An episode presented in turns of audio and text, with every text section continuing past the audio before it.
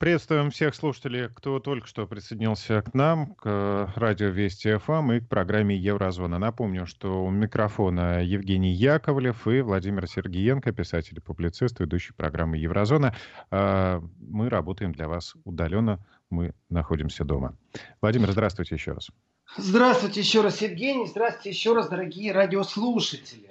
И, э, Евгений, вот за время, пока шли новости, Э, вы помните, в первом часе я говорил о том, как ответил в Фейсбуке э, одной коллеге в Германии по поводу того, что вот клише общаться не надо по поводу демонстрантов, свободы и прочих. И Коллега с прекрасным именем Таня. Да, так вот, вы знаете, я подумал, подумал, в связи с тем, что я, скажем так, в своем перерыве, пока шли э, новости, Э, посмотрел на реакцию и того, что происходило, я пришел к выводу, что а зачем молчать? Вы знаете, какие-то мы такие мягенькие стали. Да чего мягенькие?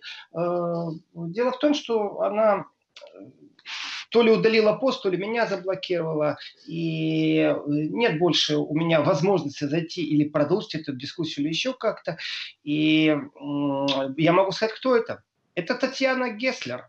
Татьяна Геслер, э, я уверен, что у нас хватает общих знакомых, и, в принципе, заниматься антижурналистикой – дело очень простое в Фейсбуке. Давайте, Татьяна, действительно попробуем объективно э, с коллегами по цеху поговорить о том, что у вас там в Германии происходит, и что теперь я могу смело сказать у нас в России. Э, потому что вот это оголтелое, знаете, чмошение, вот им разницы нету. Вот этим вот медийным людям э, в Минстрима, э, кого мочить, кого э, испачкать в чем-то. Так что Таня испугалась, судя по всему. Еще раз, э, теперь я смело это говорю, Татьяна Геслер, э, я предлагаю продолжить дискуссию, но вы же трусите, как всегда, трусите.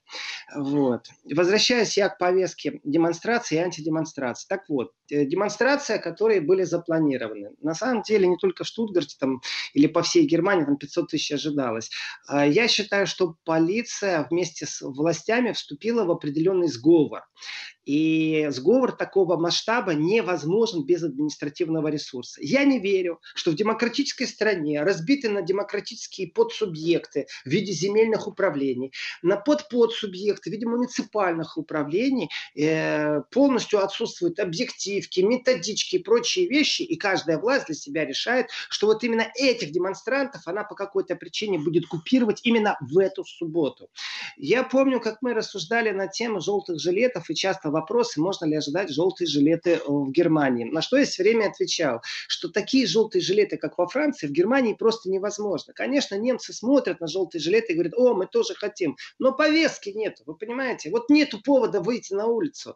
Э, пенсионный возраст, ну вот вам уже пошла реклама, регуляторы включились, профсоюзы, там э, тарифы изменяются, зарплату вам не доплачивают, какой-то там бизнес сократили. Вот опять же начинается, и всегда как-то, знаете, вот в этом отношении это же комплимент, примитивно решать проблемы. Это же замечательно, когда власть реагирует так э, хорошо. Но в данном случае, э, мне кажется, повестку-то нашли. И повестка называется параграф 20 э, Конституции Германии, основного закона, пункт 4. Если вы всеми демократическими путями попробовали оспорить лишение вас свободы, то тогда допустимо противостояние, сопротивление слово «видоштант» именно так и происходит. То есть сопротивление в контексте «выходите на тропу борьбы», вы за это не будете наказаны. Именно к этому параграфу сейчас призывают люди. Именно эта повестка сейчас востребована. И то, что мейнстрим э, попробовал окрасить все это и придать вкус. Ой, мы там заметили конспирологов. Ой, мы там заметили э, провокаторов. Я вчера это говорил. Вы знаете, уважаемые мейнстримовцы, коллеги по цеху из Запада Европы, непосредственно из Германии, я вам так верю, что вы в толпе заметили лысых, и можно написать, ой, мы в толпе лысых. Я вчера об этом говорил. И точно так же можно в толпе заметить рыжих, Точно так же в толпе можно заметить некурящих, точно так же в толпе можно э, заметить женщин, точно так же в толпе можно заметить мужчин. А они заметили только конспирологов. А очкариков они заметили в толпе. Они заметили в толпе э, ультраправого толка. Вы знаете, чуть ли там не неонацистов. Какие замечательные тонкие инструменты использует сегодня мейнстрим. Как они чудесно делают акценты, вы знаете, просто потрясающие. Но дело в том, и я сейчас перехожу непосредственно к повестке повестке э, того, что анонсировал в первом часе, что для меня является доказательством того, что это все не случайно, это задержание одного определенного человека в Германии, в Берлине, и видео, которое у меня в наличии. И это видео вчерашнее. И прежде чем я уже окончательно перейду, то есть я интригу создаю и объясню, почему э, я считаю, что это спланированная антиакция, то есть очень изящно э, антимеркельские настроения в Германии, э, ну, скажем так, слово «подавляется» здесь, я беру так аккуратно в кавычки и говорю очень громко, э, перенаправляется, вот так вот. То есть подавляется в контексте перенаправляется. И вот в этом отношении, конечно, это очень изящно делается, точно так же, как и пропаганда. Иногда не всегда докажешь, но она существует, она есть. Так и хочется сказать, получай гранату, кое-кто. Но я, прежде чем уже перейду вот окончательно с объяснениями и к фигуре, которую вчера задержали, хочу ответить на пару сообщений, которые пришли. Ответьте, пожалуйста, на один вопрос. Как русский человек может жить в Германии? Я живу в Португалии, всегда думаю, что в Германии не смог бы никогда. Во-первых, привет, Португалии. Э, Интересный вопрос. Да, Спасибо, что Если слушаете Вести Вы знаете, я часто получаю этот вопрос, как вы можете жить в Германии. Э, первый раз я с ним столкнулся, я думаю, еще в, 900, в 1991 году, когда э, переехал из города Львова э, в Германию. Могу дальше не продолжать. Я переехал из города Львова. Я переехал из Советского Союза, из города Львова. И э, по многим причинам, вы знаете, претензии можно предъявлять ко многим, кто не обращал внимания на определенные политические движения э, в сфере влияния того, что осталось после Советского Союза. То есть Россия как правоприемница э, должна была ли интересоваться определенным подбрюшьем своим, в прямом смысле слова, что входит в интересы России геополитические, стратегические. И здесь нужно возвращаться в 90-е, чтобы объяснять, что происходит, но это не моя программа, и я не хочу сегодня об этом говорить ни в коем случае. По поводу этих вопросов, вы знаете, первый раз я этот вопрос услышал, который был адресован мне э, в синагоге города Оснобрюка. Э, и там разговор шел каждому обращались и говорили, вот этот вопрос сейчас задают, как вообще евреи, например, могли вернуться в Германию, как вы, русский человек, можете жить э, в Германии. Ну и рассуждения на эту тему э, всегда присутствуют. Иногда кто-то с пафосом спрашивает, иногда, знаете, там с пафосным возмущением, иногда просто интересуются, пробуют разобрать по полочкам, как же там живется. Объясняю. Э, если вы в Германии проснетесь как турист от э, громких слов «Achtung, Achtung», и у вас будет мороз по коже и адреналин в крови, это нормально, не переживайте, это у всех так. Э, кто получил образование в Советском Союзе и у кого есть историческая память. И сегодня, кстати, если вы слышите Achtung, Achtung, лязгущий голос и лай собак, у вас будет та же самая реакция. Это из нас не вытравишь никак. Но Германия не делится на фашистов и не фашистов. Германия – это страна, которая имеет свои нюансы. Э, и люди, которые даже во время Гитлера были антифашисты, и я подробно об этом рассказывал в преддверии 75-летия э, победы. Э, и я с немцами, с теми, кто чтит память антифашистов, приезжал в Москву, и мы вместе шли по бессмертному полку. Не надо Германию идентифицировать как страну, которая является, знаете, сегодня еще какой-то такой страной, что там жить невозможно. Люди разные. И подонки есть практически в каждой стране, и тюрьмы наполнены в каждой стране. И есть люди, которых любишь и уважаешь. И такая же для меня страна и Германия. И я ее и знаю, и понимаю, и принимаю такой, какая она есть. И мне бы очень хотелось, чтобы и Германия нас принимала такими, какими мы есть. Но в этом отношении действительно я считаю, что мы находимся в информационной войне, и мейнстрим абсолютно подкаблучное, полностью ориентированное направление, которое принимает в этом участие. И, i и доказательства, дискуссии, ну, огромное количество. Нужно создавать площадку, чтобы как-то заключать пакт об информационном ненападении и как-то возвращаться к объективной журналистике, а не к э, метанию дерьма на вентилятор в любую сторону. Э, так что живу, нормально я там живу. И вот. Но сейчас нахожусь в России. И выбор мой, настаиваю, был сознательный. Именно потому, что в рассуждении о том, как и какие государства действуют во время карантина, во время изоляции, если вам не нравится слово карантин, какие существуют э, схемы обнаружения и сопротивления пандемиям, вы знаете, выбор был мой абсолютно согласен, э, сознателен. Так вот, э, теперь к тому, что Владимир, ну подождите, вы пока не заканчиваете да. этот разговор. Да. Вот все-таки, а чем же, чем же лучше в Португалии, на ваш взгляд? Я не знаю ничем хуже, ничем лучше в Португалии, на мой взгляд, вот честное слово. Э, ну, Евгений, не знаю, вы меня сейчас поставили в тупик. Это человек ну, из нет, Португалии. Просто, может быть, может быть, вы да, знакомы там с образом жизни португальцев или э, иммигрантов, э, которые туда переехали. Ну, тогда все, вопрос снимается, движемся дальше. Я... Не, Ев... Евгений, подождите, я знакомый, с...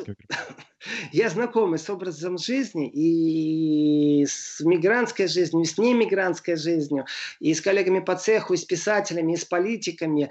И дискуссий было, и застольев было достаточно. И я так скажу, в Европе нет страны, с которой, ну, с, с культурой, с которой я не сталкивался. Но нет таких стран в Европе. Каждая страна по-своему привлекательна, по-своему можно найти черты, которые отталкивают. И Португалия не является ничем иным. Э, вот что там, там была какая-то специфика жизни, отличная от всей Европы, извините, я такого просто не знаю. Я думаю, в этом вопросе непосредственно разговор идет о Германии, потому что вопрос часто задают, как вы вообще можете жить в Германии. Да нормально, Германия не является каким-то нацистским. Э, вот если бы меня спросили, как вы можете жить на Украине, э, тогда можно уйти совсем в другую сторону. И когда я рассказываю о том, как граждане Германии выходят на антифашистские демонстрации, я горжусь этими гражданами. Я горжусь тем, что я многих из них знаю.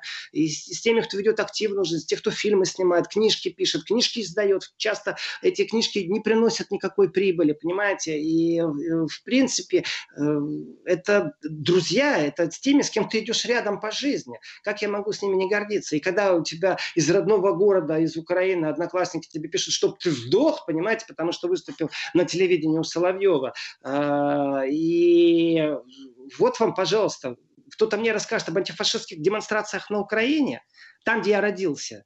Я не, не слышал о таком ничего. Вот вообще не слышал. Поэтому рассказывает, я знаю, что нас и Украина слушает, я знаю тем, что я, ну, скажем, так, я не проповедую в данном случае, а я расширяю пространство, и те люди, которые, может быть, вчера не были объединены, сегодня будут объединены в антифашистском движении. И в данном случае Германия не нуждается в каких-то объединителей, чтобы их в антифашистском движении кто-то объединял. А, например, Украина, где я родился, она очень даже нуждается, чтобы там были объединители, которые могли бы объединять людей в антифашистской направленности. Это очень важно, я считаю, то, что я рассказываю, в том числе и о Германии. И это особенно точечно важно, понимаете? Понимаете, потому что Германия является действительно союзником с точки зрения исторической оценки, исторической правды того, что происходило с 1933 до 1945, с 1939 по 45, с 1941 по 45. Мы в данном случае являемся союзниками в исторической правде, а в прошлом мы абсолютные враги.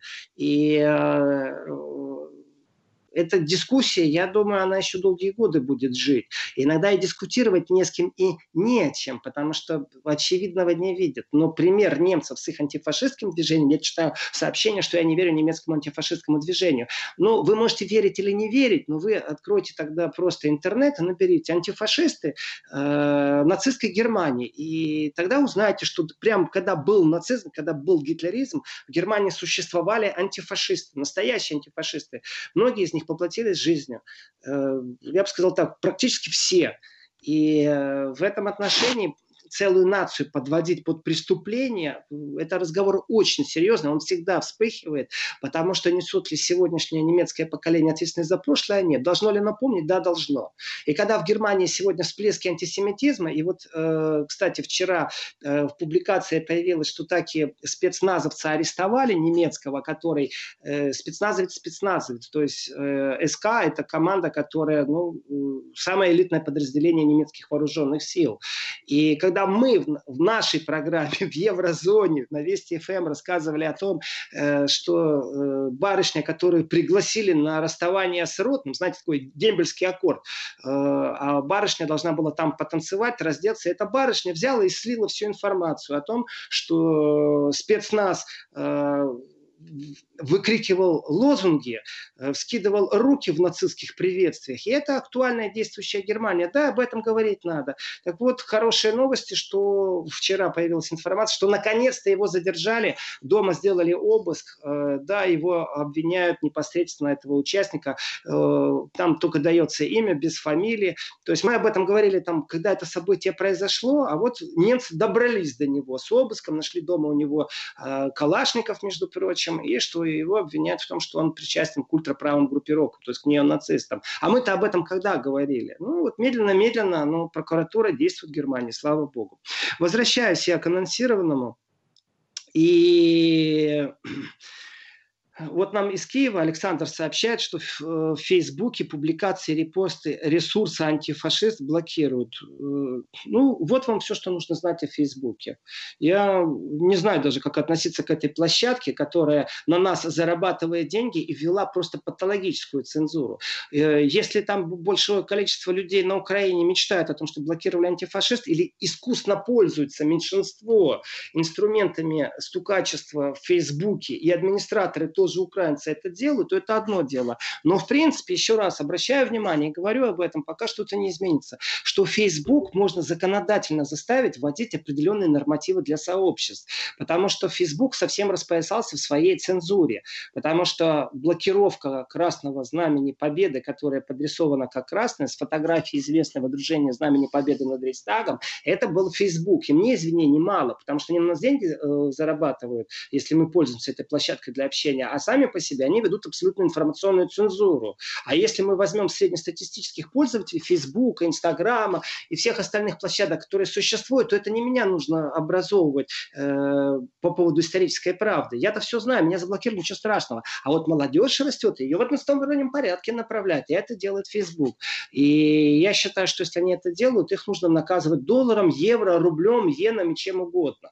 Если уже поздно, как в Китае, вводить собственные Фейсбуки и поисковые машины, машины, то то надо тогда вырабатывать регламенты, в которых Facebook должен реагировать совсем по-другому. И если они заблокировали э, и не могут объяснить, что у них там за роботы были в течение суток и не разблокировали, штраф на них накладывать массово, я думаю, тогда все изменится. И тогда еще и в копилку бюджетную деньги придут. Э, ну, их этот э, Facebook. Значит... Э, Хотя я хочу просто... сказать, я уже практически да. перестал пользоваться. То есть, ну, там как бы, это как бы такая, знаете, записная книжка. Там все твои друзья, знакомые. А заходишь посмотреть, у кого день рождения и так далее. Ну, а по большому счету я уже практически не пользуюсь этой социальной Евгений, сетью.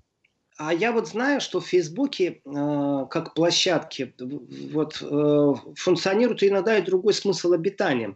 То есть не то, что я сказал, что ты там прочитала 100 тысяч людей. Нет. Но те, с кем вы общаетесь в записной книжке, они, грубо говоря, сканируют и мониторят то, что вы делаете. Где вы находитесь, кем вы были, что вы думаете? Они даже иногда не подают признаки жизни. То есть прочитали, заметили, э, и вот есть понятие лайк, лайкнули, да, поставили значок, что нравится, ну как-то отметились. Они этого не делают, но они знают примерно что-то о вашей жизни. И в этом отношении, конечно, многие люди подвисли над этой площадкой. Я не вижу, как от нее уйти прямо сейчас. Да и зачем? Пусть они Дело в том, что вот эта так называемая умная лента, когда Facebook тебе выдает э, определенных э, людей, да, определенные публикации, она стала неинтересной и неудобной, потому что ты э, только видишь что свой ограниченный круг общения, там, например, из 5-10 человек, и ты все время видишь одни и те же э, посты, э, и другие люди, с которыми ты общаешься реже, например, ты вообще перестаешь э, э, узнавать, чем они заняты, ты даже не имеешь возможности лайкнуть, только если специально не зайдешь к ним на страницу. Стало очень неудобно и неинтересно. Ну так э, это же и есть злоумышленное. То есть они обещали одно, другое. понимаете, я считаю, да, что... они манипулируют вашими интересами. Давайте, прежде чем я перейду и продолжу того, кого... Вот интрига же она осталась, кого задержали в Берлине, почему я считаю, что это целенаправленные действия властей. Э, то есть у меня есть объяснение происходящему. Но давайте, вот сколько мы зашли на поле Фейсбука и на поле электронных площадок, да, давайте так. Вот мы с вами вдвоем сейчас сядем и придумаем какие-то определенные регуляторы, как можно наказывать Фейсбук или наоборот, как заставлять определенные вещи делать. Э, вы знаете, в Германии в какой-то момент появилось сообщество адвокатов, которые предоставляли услуги. Если у вас есть э, проблема с Фейсбуком и вас заблокировали, то они брали небольшие деньги с вас и писали письма в Facebook, и тут же подавали в суд. И когда шквал таких судебных решений с тем, что компенсация э, адвокату будет выплачена э, тем, кто виновен в нарушениях сообщества, ну давайте, я же не знаю, что там написано в этих правилах сообщества. Я что, действительно, когда регистрируюсь, галочку поставлю, прочитаю эти неимоверные листы, где они очень хитро рассказывают мне о том, как я должен пользоваться их сообществом. Они так все это придумали хитро. Я не могу с ними справиться. Но закон, можно сказать, что они обязаны изменить определенные регламенты. И каждый раз, когда мы заходим в Facebook, каждый раз они на нас зарабатывают. Они на нас зарабатывают. Хорошо, мне не надо выплаты, пусть они в бюджет выплачивают по месту э, географической регистрации. То есть они же видят, где у меня IP-адрес. И другое дело, что у них существуют какие-то роботы, какие-то боты, которые что-то познают, и плюс система взаимодействия между тем, кто создал эти боты, и Мы... теми администраторами, которые эти боты направляют. Давайте да, сейчас Евгений. сделаем паузу, да, запомните мысль и продолжим сразу после новостей. Для начала несколько сообщений с э, нашего портала СМС. Э, Владимир принципиально перестал бывать в Фейсбуке, не удаляя его только из-за вас. Но читая ваш Телеграм, жаль, что комментировать нельзя, но интересными или смешными вашими роликами делюсь в Одноклассниках. Вы не против? Ну, я думаю, что Владимир двумя руками за. Да. А я вот хочу другое сообщение зачитать. Из, написано Санкт-Петербург, номер телефона вот высветился, и очень короткое сообщение.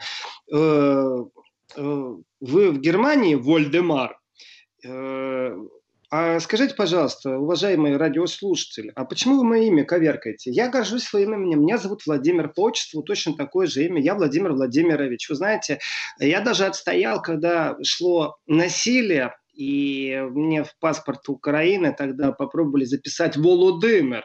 И я сказал, нет, меня назвали Владимир, а не никакой я не Володимир. Не надо украинизировать мое имя.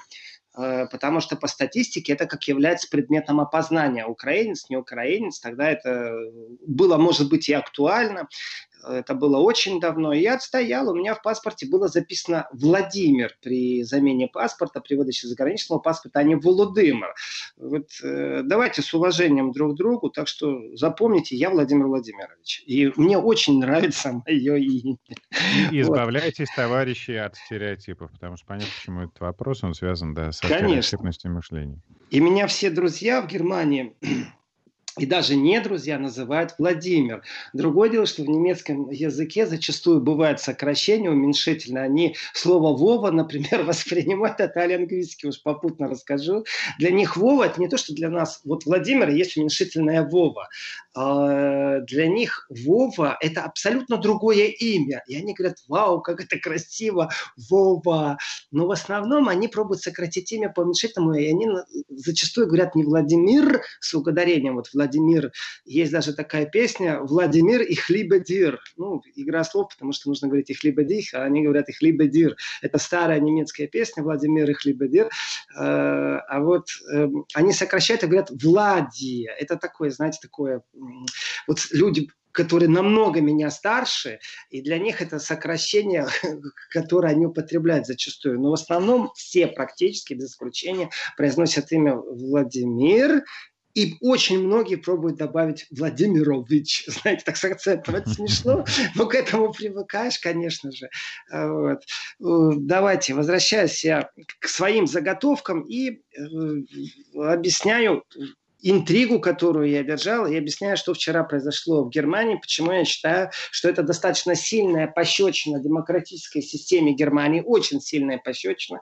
Я считаю, что прокололись очень сильно э, кураторы некоторых вещей, потому что без кураторства не верю, что это происходило. Другое дело, что, как всегда, не докажешь, понимаете, потом всплывают только некоторые факты. Но мне, как писателю, с моим личным мнением э, авторским, э, дозволено говорить то, что я думаю, я не стесняюсь этого. Так вот, э, мне прислали видео, прислал депутат Бундестага, на котором точно видно, что задержали Анжелику Барбе. Ангелика, ну или Анжелика, Анжела, э, Ангелика, Ангела, это все одно и то же имя. Э, что же такого в этом задержании? Так вот, Анжелика Барбе родилась в 1951 году. Родилась она э, в Германской Демократической Республике. И в Германской Демократической Республике она точно заявила о том, что она является оппозиционером, что она является э, диссидентом. И госбезопасность тогдашней Германской Демократической Республики, имя абсолютно негативное, имя абсолютно нарицательное Штази тоже за ней следила. Э, и чем известна так сильно Анжелика Барби? Почему это видео действительно живой нерв? Почему я считаю, что бенефициар этих заказов, э, протестов и того, как мейнстрим их начал э, ну, подготавливать вот эти антинастроения, преподносить, мол, да, там не граждане. Почему важно, что вчерашнее задержание Анжелики Барбе, Ангелики Барбе, э, почему важно и почему это является пощечиной демократии?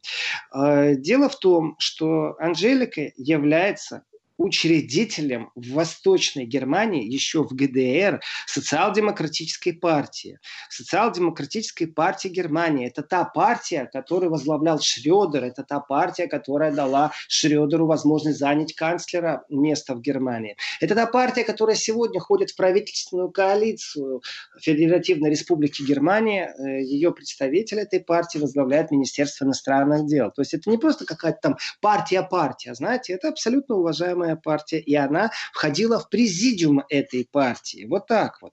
Человек, который был под колпаком штази, который был диссидент, который, э, понимаете, государственная безопасность, Министерство госбезопасности э, в Германии, э, это действительно прошлое Германии, в котором считалось прям символом, что противостояние Штази – это в принципе, символ развала ГДР, вот так я бы сказал, что инструмент ограничения всех прав, всех свобод, он происходил через штази. Вот, знаете, вот есть некоторые понятия, которые тоже так люди по-разному произносят. Одно дело сказать чекист, другое дело сказать гибист. Э, одно дело сказать э, разведчик, другое дело сказать шпион. Одно дело сказать НКВДист, другое дело сказать представитель власти на Западной Украине. Я вот тут тоже, кстати, прочитал недавно в Фейсбуке, э, что переменил, полностью изменил свое мнение об НКВДистах, работающих на Западной Украине, основываясь на сегодняшнем взгляде на то, что сейчас происходит, и какие нравы у представителей Западной Украины. Очень, конечно, спорное мнение, мнение, но понятно, в каком контексте я сейчас его озвучил. Так вот, э, Ангела Барбе, она входит в президиум тогда э, социал-демократической партии Германии. То есть это, это уровень. Это действительно уровень. То есть это то же самое, что, э, я не знаю, сегодня с кем сравнить. Как правило, люди, входящие в президиум, они занимают министерские посты. То есть это уровень действующего вот, министра иностранных дел. На таком уровне нужно ее рассматривать. Плюс, еще раз, она из ГДР. Она была под э, колпаком штази. Э, когда социал-демократы решили, что они могут позаигрывать с социалистами, Э, Восточной Германии, ГДР после объединения, когда они решили, э, что в принципе ничего там такого нет. Там много судов, это внутренний германский вопрос, он так интересен, ну специфически интересен. Там есть и юридическая составная, и такой взгляд, знаете, такой специфический, мол, социалистическая партия, которая сегодня, э, в том числе и в партии левых, это наследие ГДР, как можно было дружить с партийными функционерами из ГДР, они не могли перестроиться. В общем, она покидает СДПГ и уходит в ХДС, христиан Христианско-демократический союз. То есть в ту партию, которую возглавляла еще до недавнего Меркель. И та партия, которая сделала Меркель канцлером. Она уходит в эту партию. И вы знаете, э, в принципе, тоже этот шаг для нее понятен и для, для стороннего наблюдателя понятен.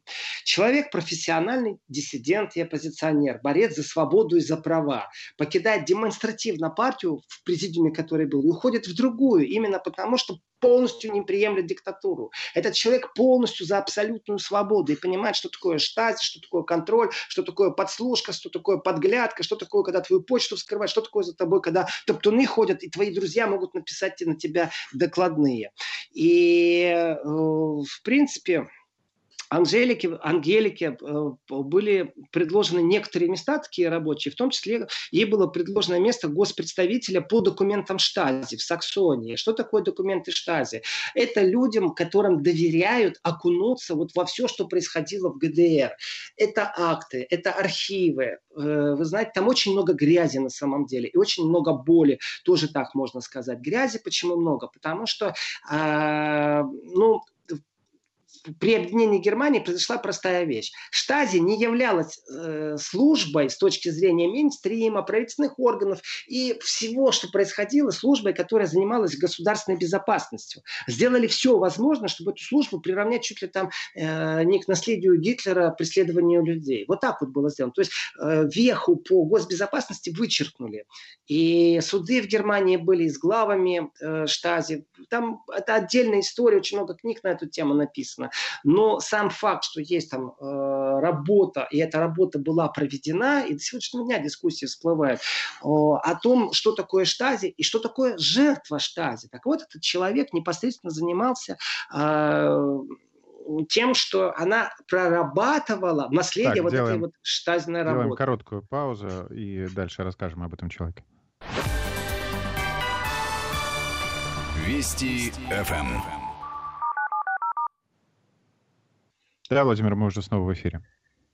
Э, и такие люди в Германии, они видны. Это общественные деятели, их позиция верна, видна, и никто не пробует пересмотреть э, позицию Штази, отношения штат Зихерхайт, дословно переводится это сокращение Штази, два слова штат Зихерхайт, госбезопасность. И э, в принципе вы знаете, э, не так много людей, э, которые активно выступали еще в ГДР как диссиденты, и они сегодня еще активны. Так вот, э, Анжелика Барба, она относится к этим людям. Это как символ. Это символ борьбы тогда, и это символ борьбы сегодня. Почему? Потому что Мейнстрим пробует таких людей, ну, действительно, просто уничтожить, испачкать. И вообще восточных немцев зачастую теперь э, часто, знаете, так как бы перекидывают на скамейку ультраправых, правых, каких-то ненормальных популистов и прочих. Здесь, э, ну, объективностью вообще не пахнет, я считаю, но только эта объективность, она показушная, она в мейнстриме присутствует. Если вы будете общаться с людьми, которые помнят ГДР, то эти люди для них являются символом. Им глубоко плевать, что там говорит этот мейнстрим мейнстрим. Именно вот если рассматривать с точки зрения науки, политологии, когда в Германии зарождается понятие люгенпресс, лживая пресса, то в принципе можно рассматривать эпоху Меркель сейчас как актуальную и где были допущены ошибки и как. Это связано с мигрантским потоком. И когда мигрантский поток э, необъективно подается в СМИ, показывают детей со слезами, когда у самого сердца кровью обливается, а на самом деле идут толпы мужчин, понимаете, потом идет статистика по преступлениям, и каждый раз говорят, и пробуют замолчать. И э, я думаю, помните историю о том, как в Кёльне происходила новогодняя ночь, и вплоть до того, что было политическое распоряжение статистику преуменьшить и как-то замять вопрос. Почему? Чтобы не было внутри Германии настроений против беженцев, против иностранцев. Именно в этот момент э, Ангелика Барби выступает несколько раз с Пегидой. Пегида, понятное дело, это особая организация, и это патриоты Европы против исламизации информации. Э, понимаете, да? То есть это агрессивная конструкция, патриоты Европы уже, знаете, слово патриот это плохое же слово. В Германии часто об этом говорят, что слово патриот это же плохое слово, это чуждое слово либера... либералам. И здесь я понимаю, что да, действительно, только американцы имеют право быть патриотами, все остальные патриоты своего государства это что-то что отрицательное, что-то нарративно плохое. И Пегида, это, ну так, я не могу сказать, что это что-то серьезное или что-то сильное. Ну, иногда они выглядят как клоуны, иногда действительно как что-то э, привлекающее внимание. С барабаном идут каждый понедельник, знаете, ну, старые времена, и кричат, мы не приветствуем здесь иностранцев. Спереди полицейская машина, сзади полицейская машина. И у них этот огромный барабан такой оркестровый, они опять, мы не приветствуем полицейских, ой, иностранцев. Э, беженцев. Вот, вот это вот патриоты. Является ли это чуждой моделью для либерального Запада? Абсолютно. Для либеральной, толерантной Германии? Абсолютно. Являются ли эти люди какими-то, знаете, такими ультрафашистами? Я бы не сказал это так. Они зачастую используют фразеологизмы, которые, да, близки И пусть с ними разбирается полиция, насколько это запрещено или не запрещено. Они не являются супер популярными вообще никак. Когда они появились, они пошумели, пошумели, потом как-то они сошли на нет. То есть как политическое движение, оно нулевое. Но, опять же, э, исламизация – это как опасность для нравов Европы. И либеральная Европа, которая говорит, да, мы снимем новогоднюю елку, потому что наш христианский праздник, вы знаете, сейчас в Рамадан говорить об этом, конечно, э, политически корректно нужно, э, но тем не менее, это проблема не религии, а восприятия политиков. Не то, что там какие-то исламисты просочились в местный город и приняли решение, а о том, что никто не отстаивал э, свои внутренние ценности. И вот эта рождественская елка снимается, потому что считают, что это оскорбляет э, другую религию. Вопрос очень глубокий, его за 10 минут, за 15, за час, за сутки не обсудишь. И страхи, которые появлялись, и опустошение церквей, э, в которых никто не приходит э, на молитву воскресенье, церкви закрываются, это все один большой вопрос, это все одна большая тема. И в этот момент появляются люди, у которых очень даже ну, давайте так, статистически появляется все больше и больше э, тех последователей, их религиозных последователей, и вдруг кто-то говорит, вот мы против исламизации Европы. Их, понятно, сразу поставили в радикальное крыло, мол, это не либерально, это не демократично. Но пусть они там сами разбираются, у меня сейчас разговор идет не о религиях, у меня разговор идет о том, что вчера была задержана Анжелика Барбе. Э, да, ее видели с Пегидой, я не буду делать вид, что ее там не было, и выступления не было у нее там. И когда уже началась пандемия коронавируса, в принципе, э, Ангелика принимала участие в демонстрациях. И она говорит, что те ограничения прав граждан, которые сейчас происходят в Германии, это один к одному, как репрессии в ГДР. Вот она фишка, вот она опасность. Она как человек опытный, как человек, который ходил в президиум партии. Она что, сумасшедшая совсем? Ну, там же недавно заперли, э, я уже рассказывал это в программе, что женщину-юриста странным образом заперли э, в дурдоме, психиатрической лечебнице. Она вышла и стала у всех извиняться за то, что призывала э, к сопротивлению по параграфу 20 основного закона Германии, Конституции, то есть пункт 4 на сопротивление, потому что все естественные пути протестов невозможно возможны больше ну, в борьбе против ограничений. И вот здесь вот я вижу большую ошибку, и программа начинал с того, что, в принципе, это позор, это стыд, потому что вот ведет полиция эту Ангелику, 51 -го года рождения. У нее нет сил особо сопротивляться. Я сейчас через пару часов выложу в Фейсбуке, в Инстаграме и в Телеграме видео, в котором видно, как молодой человек убегает от полиции. И у него это хорошо получается. И за ним там, знаете, бежит огромная толпа полицейских. А, вот. У Ангелики нет сил с такой скоростью убегать. Я выложу и видео ее задержания. И, в, в принципе, понимаете, это разговор идет не о том, что ай, боже мой, дуванчика задержали. О, нет. Задержали один из символов. И и э, один из символов борьбы именно в ГДР, которая организовала, создавала именно в стране, которая объединилась, как бы обновилась страна, э, политическое движение, демократическое движение. И она сейчас говорит о том, что это то же самое, что э, тогда было в ГДР полностью. То есть вернулись к диктатуре. Понимаете?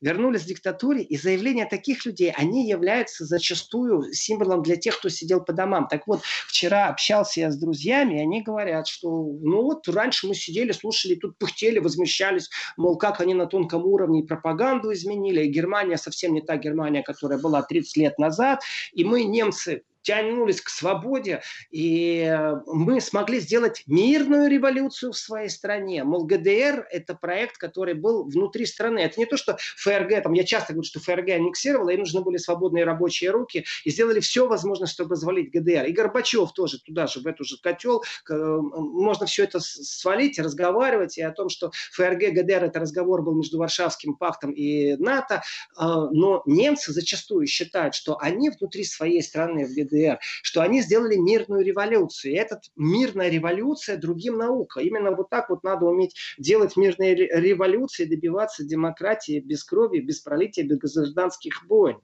И в этом отношении, конечно же, Ангелика является одним из сильнейших э, символов. И ее задержание, это, знаете так, вот опять же я фразу уж произнес, что, а вы меня, Евгений, поправили. Еще неизвестно, последователи или же э, подчиненные. Когда мы говорили о сожженных грузовиках, которые должны были оборудование Штутгарт доставить э, для демонстрации. Так вот, в случае с Ангеликой у меня вопросов тоже очень много. Полиция, которая ее вела, э, да, она отрицает э, коронавирус в том контексте, в котором э, вот страхи, изоляция и прочие вещи. У нее, кстати, э, образование биолога, и она даже работала в санэпидемстанции в районе Берлин-Лихтенберг даже такое у нее есть в ее биографии. То есть не все так просто, что она просто отрицает и все. Но для нее важно это потеря ее свобод, которые ей сейчас дали. И вот в демократическом протесте против свободы ограничения, вот вам карантин, вот вам изоляция, а вот вам запрет на собрание. И когда люди приходят и говорят, а вы знаете, а мы имеем право, и видео накопилось достаточно много, где полиция выдергивает человека, знаете, просто там увели куда-то. Ну, как, как правило, это административный протокол за нарушение сбора разговора, то получается, что страх перед антимеркельскими настроениями сейчас еще сильнее подкреплен.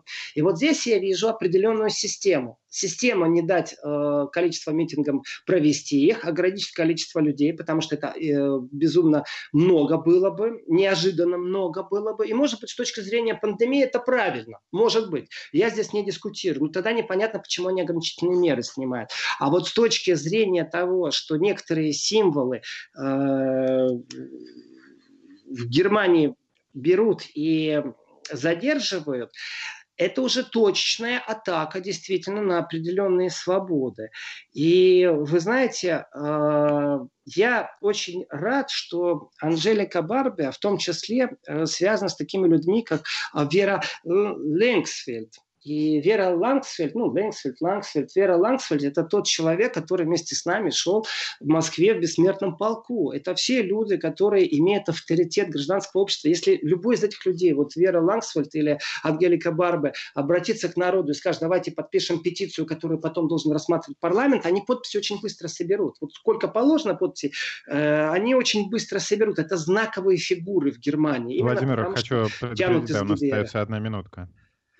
И вот, к моему великому сожалению, та пощечина, которую демократия получила вчера в Германии, эта пощечина произошла посредством задержания Ангелики Барбы. Для многих это имя ни о чем не говорит, но для немцев это очень символично. И я сейчас вижу определенный качок реально в сторону альтернативы для Германии, в сторону национал-консерватизма, и против этого Меркель выставит всю силу своего функционерского аппарата, а также подкаблучного мейнстрима. Это мое личное мнение. С вами был Сергей Владимирович Владимир Еврозона. Спасибо, хочу сказать.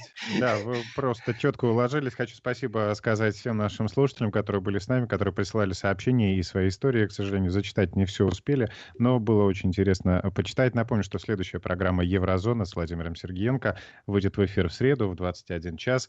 А, также слушайте а, и пишите. Ну, а мы продолжим в следующем часе с представителем Рособорнадзора. Будем говорить о едином государственном экзамене. Родители Включайте приемник, э, слушайте, присылайте свои сообщения, задавайте вопросы. До встречи в эфире. Спасибо, Владимир.